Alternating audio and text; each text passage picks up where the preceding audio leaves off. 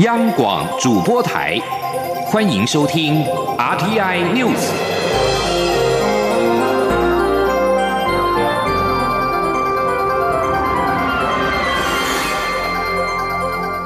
听众朋友您好，欢迎收听这节央广主播台提供给您的 RTI News，我是张顺祥。中央流行疫情指挥中心在一号宣布，我国第四十例 COVID-19 武汉肺炎的确诊个案。这个个案是先前在钻石公主号检验阳性之后住院的国人。虽然日本方面治疗之后检验成为阴性，出院返国，但入境三采之后却发现仍有微量病毒存在，目前已经入住到负压病房隔离当中。请听央广记者肖兆平的报道。中央流行疫情指挥中心一号宣布，我国新增一例 COVID-19 武汉肺炎确诊个案。换言之，我国确诊累计病例数一共来到四十例。这起新增个案其实就是日前在钻石公主号上确诊的七十多岁女性，因为当时确诊就送往日本医院治疗。二月二十五号经两次采验为阴性，并在二月二十六号搭机返台。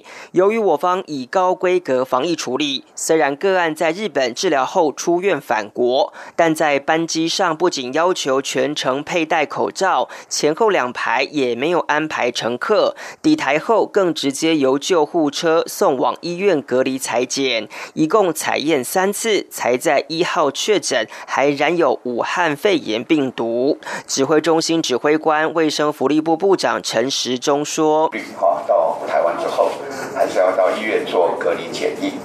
那经过我们隔离检疫啊，我们的裁剪之后，那有一例啊是阳性。啊，那因为他本身就从全部是全程接护在人哈，所以基本上它是一个境外境外移入的案例。那对我们现在目前的社会啊，基本上也没有进到我们的社区里面来。但为何在日本检验呈现阴性，返国后再检验却出现阳性？指挥中心专家咨询小组召集人张尚纯解释，除了跟裁剪部位范围大小有关之外，其实病程越到后期，病毒量越少，所以在防疫量能足够的前提下，多次采验才发现这起阳性个案。他说：“那这一例呃，钻石公主号回来，我们也是第一采其实是也是阴性，那不过我们还是比较警觉。那第二采以后发现，在阴跟阳之间，那所以就在第三采，那有就判定是阳性。不过它看起来那个病毒量也是非常低的状况。”指挥中心表示，第四十案的同游丈夫在二月七号被日方检验为阴性，目前仍在日本饭店进行隔离。而个案接触者，包含入境检疫、医护人员等，都有完善防护，无需裁剪。中央广播电台记者肖兆平采访报道。COVID-19 武汉肺炎疫情持续的延烧，民意代表要不要跑脱，跟民众把干净也成为了话题。对此，中央流行疫情指挥中心的指挥官，也就是卫生福利部长陈时中，在一号表示。不跑摊不算失礼，跑摊反而是增加大家的麻烦。随着疫情的发展，不少民意代表也掀起了要不要暂缓跑摊的讨论。指挥中心的指挥官陈时中公开呼吁，现在跑摊没有必要，而且不跑摊不算失礼。另外一方面，他也要求公职人员避免参加人多密集、不特定对象的聚会。而对于民众，陈时中也提醒。这段期间，非必要尽量不要到医院探病，改用视讯关怀就可以。陈时中也建议国人要对防疫标准再严格一点。如果非要参加不特定对象，而且需要很密集。近距离接触的密闭场合时，就一定要戴口罩。指挥中心监测应变官庄仁祥进一步补充：如果有慢性病、呼吸道疾病，还是要戴口罩。这不仅是保护自己，也是保护别人。国内的武汉肺炎第三十四案进一步带出院内感染的情况。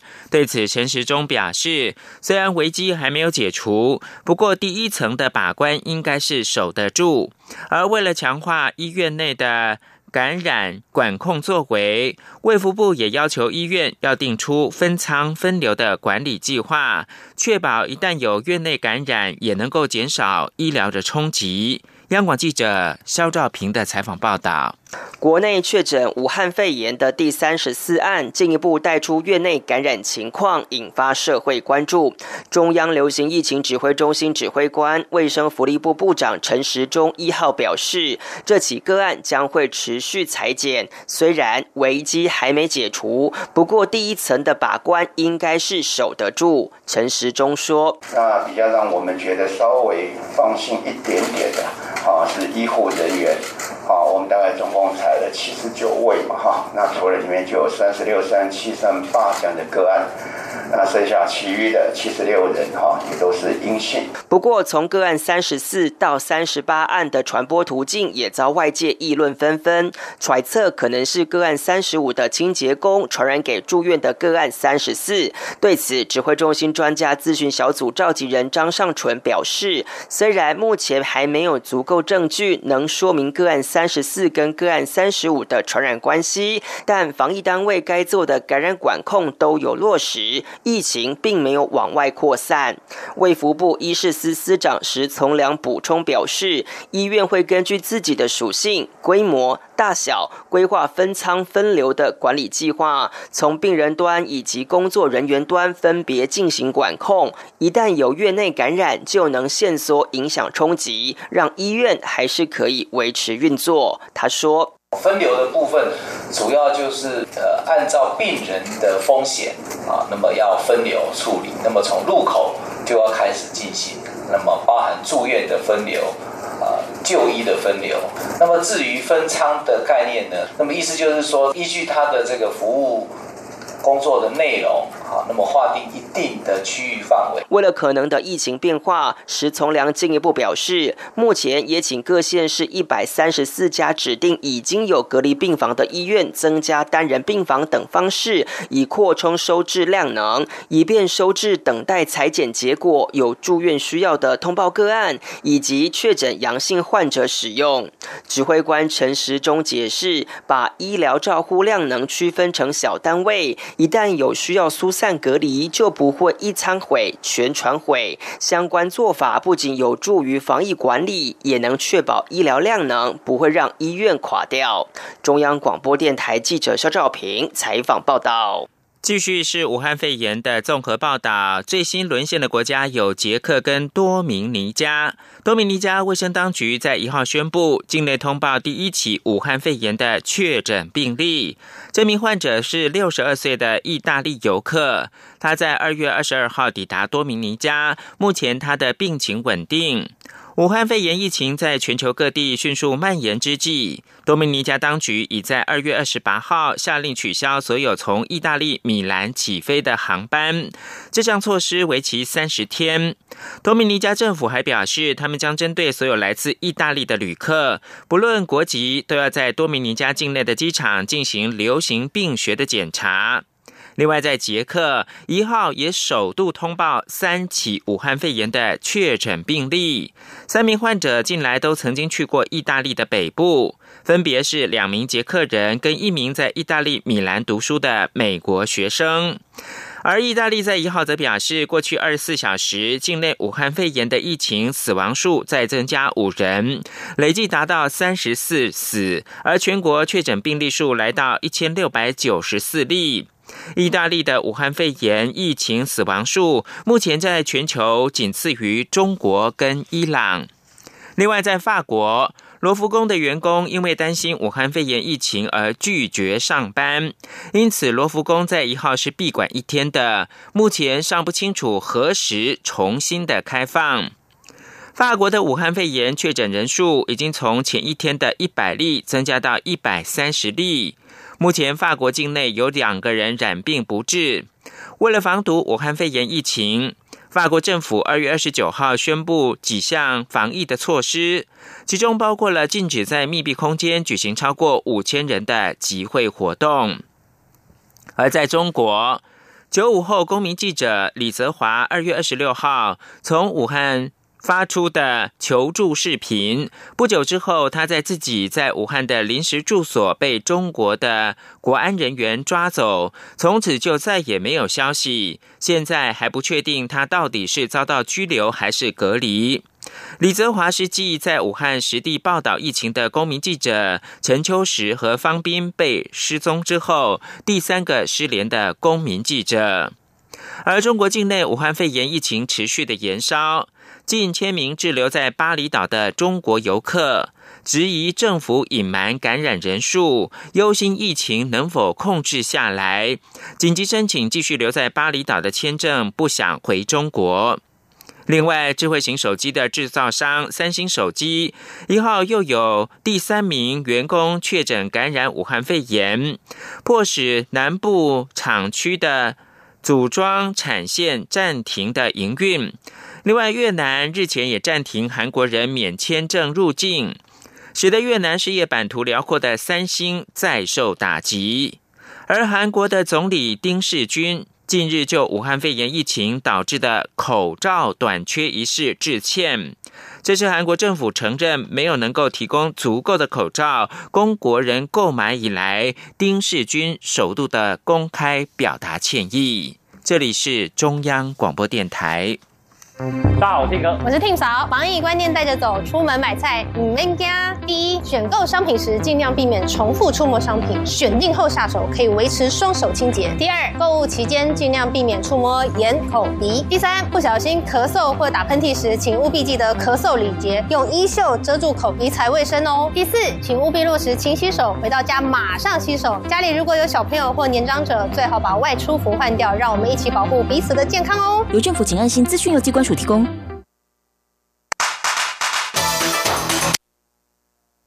现在是台湾时间清晨的六点四十一分，又过了五十秒。我是张顺祥，继续提供新闻。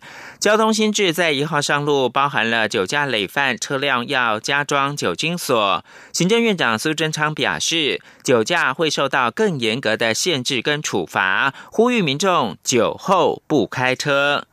苏贞昌在脸书表示，一号开始酒驾被吊销驾照的人，重考驾照之后，车辆要装酒精锁一年，没有通过酒测，没有办法启动。每四十五分钟到一个小时，还会要求驾驶要重新的吹酒测一次，否则熄火之后车辆会锁死的，要回到原厂才能够解开。苏贞昌指出，被吊销驾照的人想要重考，要先上十五小时的教育训练；酒驾累犯三次，还要再去合格的医疗机构接受酒瘾的评估治疗；满一年十二次才能够重新考照。这期间租用酒精锁的费用、酒驾的教育训练的费用以及酒瘾治疗费用，请驾驶人自己付。苏奎说：“为了不让酒驾肇事伤人、危及到他人性命的憾事再发生，政府屡屡加重酒驾的罚金、刑期。现在开始，酒驾吊销驾照之后，重新考照的限制又重又复杂，讲起来很多条。但是他说，大家只要记住一条，就是开车不喝酒，酒后不开车就好了。”俗称武汉肺炎的二零一九新型冠状病毒疾病在全球蔓延之后，许多地区已经出现了歧视、排斥中国公民、华人或者是任何看起来像东亚人的现象。而在中国，在不满遭到外国人歧视的同时，事实上也对来自湖北或者是武汉的同胞施加不人道对待。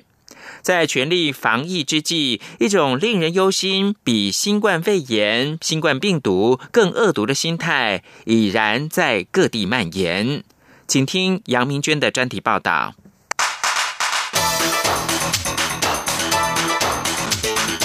专题报道。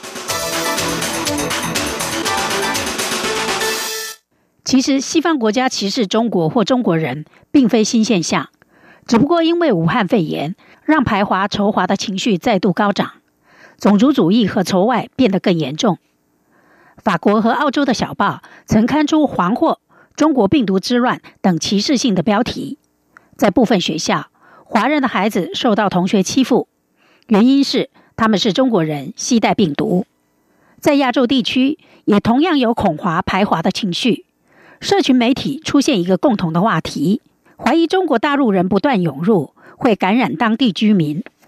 新加坡和马来西亚有数十万人在网络联署，要求全面禁止中国公民入境。香港医护人员罢工，要求政府关闭边界，对中国说不。在日本，有人把中国人称为生物恐怖分子。在印尼则出现中国人感染当地人，特别是穆斯林的阴谋论。因地区争端、历史背景以及移民浪潮等因素，几个世纪以来，亚洲国家对中国一直存在着不信任。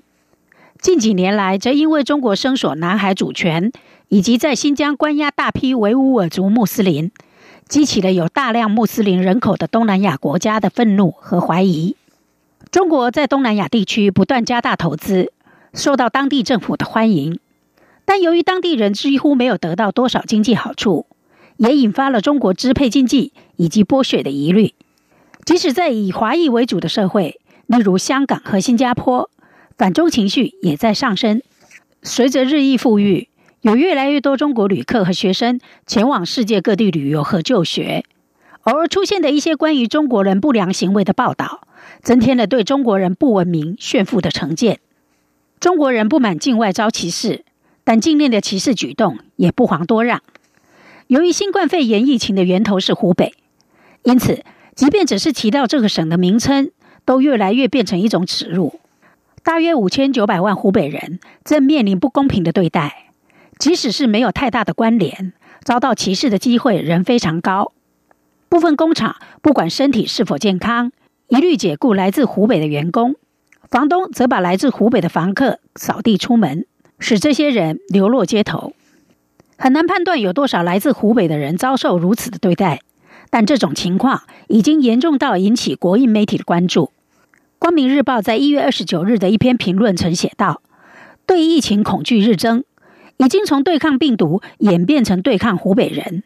这种行为已经逾越了医学隔离的界限，伤害了无辜者的权利。”另一家官媒人民日报也呼吁：“隔离冠状病毒，而非隔离来自湖北的人。”为防止病毒扩散，许多城市采取只要有一人感染，工厂就必须全面停工的政策。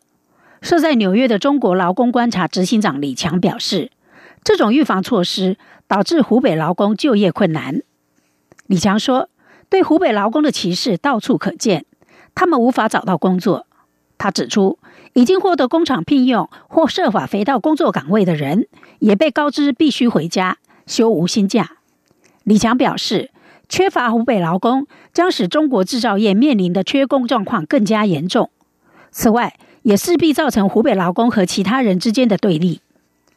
根据中国官方新华社的统计，去年湖北对其他地区输出的蓝领劳工超过五百万人。观察家担心，这种压力可能从个人挣扎扩大为公共健康危机。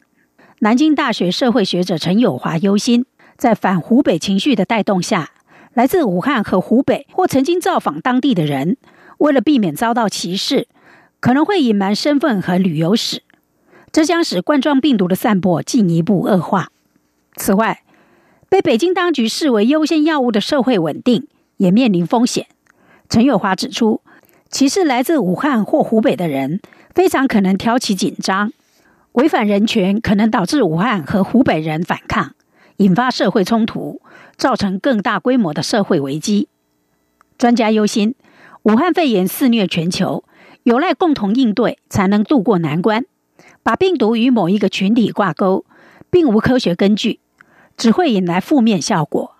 在防疫过程中，民众不仅要小心病毒上升，更应避免受无知、恐惧以及仇恨情绪所控制。以上专题由杨明娟编辑播报，谢谢收听。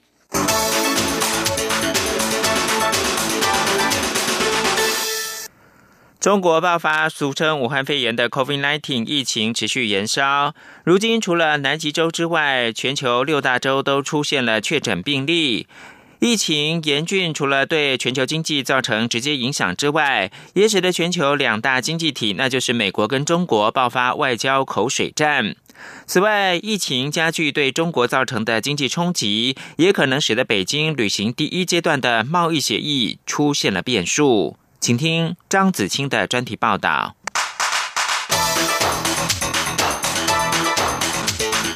专题报道。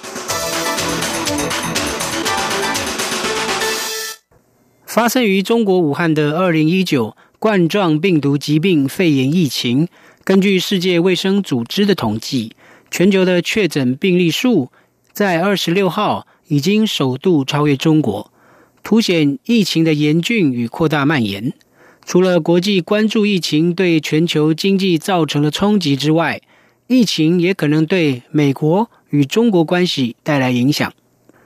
在冠状病毒疾病疫情出现之前，由美国总统川普领军对中国发动的贸易战，以及围绕第五代通讯技术和人工智慧的国际角力，让美中关系已陷入紧张，并有分析指美中似乎已走进一场新冷战。这场始于中国、殃及全球的疫情爆发后，虽然川普称赞中国政府在非常艰困的时刻应应得宜，但是两国。仍因为对疫情的看法爆发口水战，对中国政策直言不讳的美国国务卿蓬佩奥，稍早就要求中国要承担冠状病毒侵袭时未能公开透明的责任，并指责中国浪费太久时间，才让医学专家进入中国了解疫情发展，延误对抗病毒的最佳时间。美国福坦莫大学。中国法律与政治学教授明克胜认为，若是美中不断加剧摩擦，恐将两国关系拉回数十年前的冷战时代。此外，从美中贸易战、香港反送中民主浪潮以及中共迫害维吾尔人权的问题，美中过去两年多来相互指责对方，造成彼此互信不足，对两国从贸易、安全。到科学研究的合作造成影响，在原本就互信不足下，武汉肺炎疫情最近更因《华尔街日报》刊登一篇标题为“中国是真正的亚洲病夫”的评论文章，而凸显美中两国在言论自由上的极大认知差距。这篇《华尔街日报》的文章批评中国应对武汉肺炎疫情的态度。引发中国官方与民间的不满。北京当局十九号为此吊销《华尔街日报》旗下三名驻北京记者的记者证，并要求他们离境。此举也引爆华府与北京的口水战。华府表态将会做出回应，北京对此也不甘示弱的扬言，也会再做出回应。美国智库战略与国际研究中心学者布兰契特指出。美中互信不足，对解决全球流行病与其他问题的合作将会造成伤害。他并且认为，美中要透过彼此合作解决问题，看来是非常艰巨的挑战。另一方面，已遭受武汉肺炎巨大冲击的中国经济受到了比其他国家更大的伤害。外界关心、怀疑北京是否会确实履行一月中旬。才刚与美国签署的第一阶段贸易协议，同时也关切美中后续贸易谈判的前景。虽然美国财政部长梅努钦近日表示，武汉肺炎不会对美中签署的贸易协定产生实质性影响，并表达在中国专注对抗疫情之际，华府仍然希望北京履行承诺，根据协议购买更多的美国产品和服务。但是，全球政治风险咨询组织欧亚集团创办人布瑞默认为，武汉肺炎疫情带来的危机有可能使中国无法完全履行刚与美国签署的协议。美国战略暨国际研究中心亚洲事务资深顾问葛莱仪也同意这样的看法，认为中国恐怕难以履行第一阶段协议的某些承诺。不过，葛莱仪认为。着眼于争取连任的川普，将会寻求与中国保持良好关系，并努力达成在美中第二阶段谈判过程取得更大进展。美中在全球爆发公共卫生危机的此时，似乎仍难以摆脱贸易战以来两国的外交局域，而疫情不仅可能影响中国履行第一阶段贸易协议，也将影响美中关系的未来发展。以上专题是由张子清撰稿播报，谢谢各位的收听。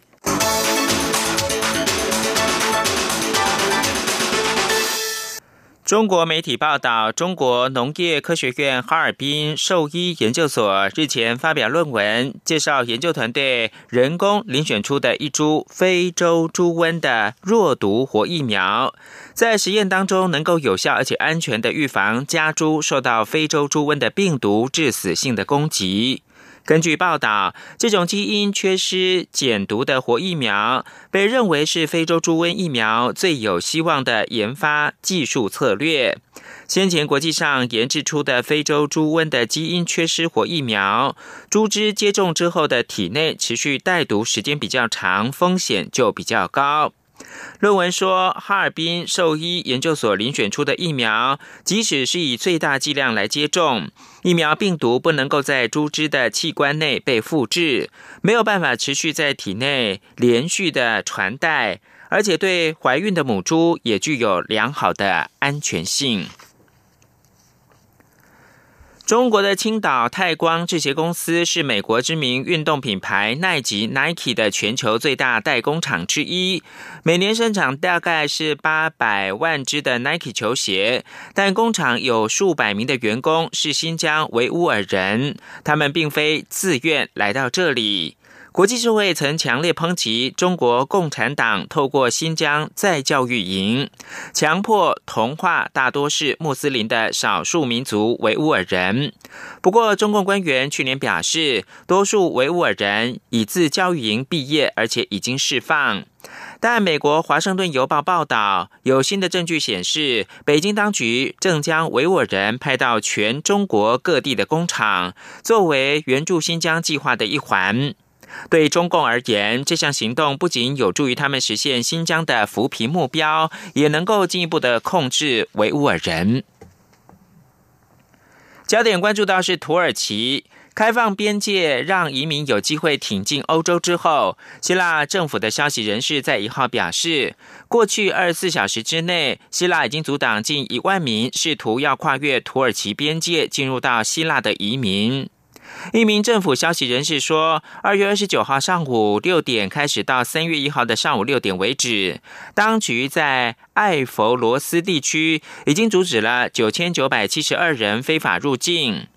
毗邻土耳其的艾佛罗斯地区位在希腊的东北部，而法新社记者另外表示，在一号上午至少有两千人从伊斯坦堡抵达土耳其的边境，其中包括了妇孺。